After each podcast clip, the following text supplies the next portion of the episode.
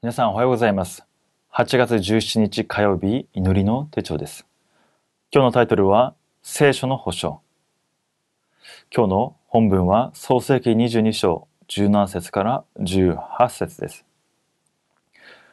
私は確かにあなたを大いに祝福し、あなたの子孫を空の星、海辺の砂のように数多く増し加えよう。そしてあなたの子孫はその敵の門を勝ち取るであろう。あなたの子孫によって地のすべての国々は祝福を受けるようになる。あなたが私の声に聞き従ったからである。救われた神の子供になったということは、死後に天国に行くという単純なことではありません。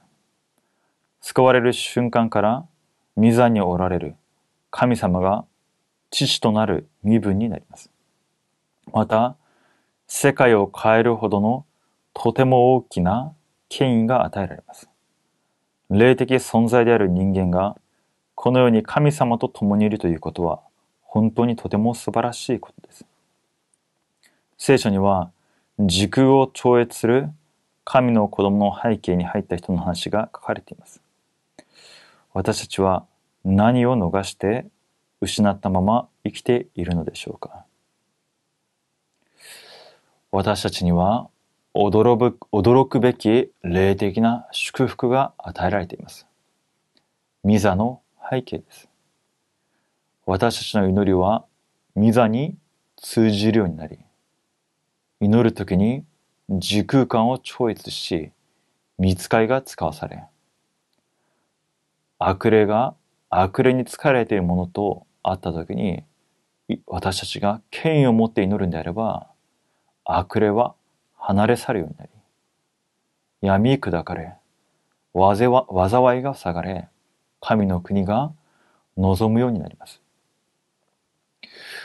驚くべき霊的な背景が与えられており、さらに驚くべきことは、三位一体の主、聖霊なる神様が私たちのうちにおられます。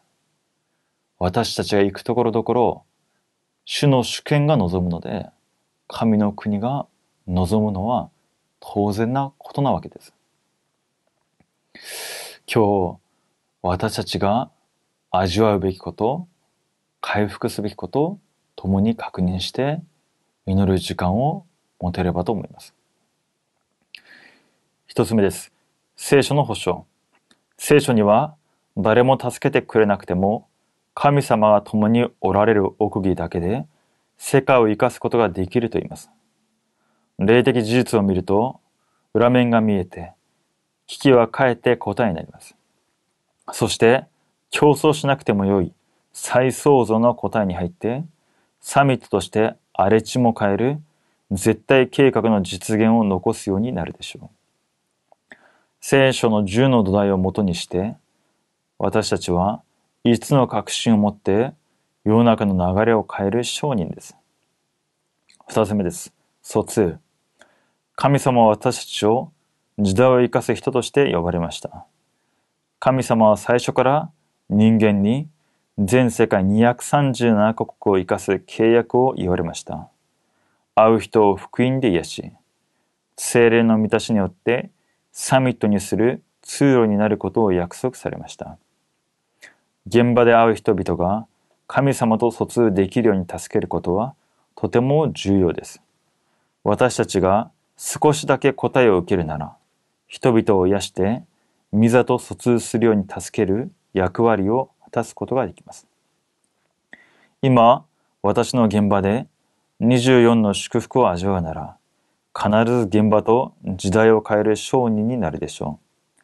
神様が私に与えられた契約を黙想する時間を持ってみましょう。契約の祈り。神様、神様を知らないために病んでいる世の中を癒して、生かす、答えの人らしく、すでに保証された身分と権威に集中しますように、イエス・キリストの皆によってお祈りいたします。アーメン。それではお祈りいたします。父なる神様、感謝いたします。私たちを神の子供として、この時代の見張り人として、この時代を癒す者として、キリストの大使として召してくださり感謝いたします。今日も約束してくださった精霊の満たしによって歩む私たちとなりますように。行くところどころ不信仰を打ち打ち砕き、神の国を成就する伝道者として歩ませてください。感謝し、主イエスキリストの皆によってお祈りします。アーメン。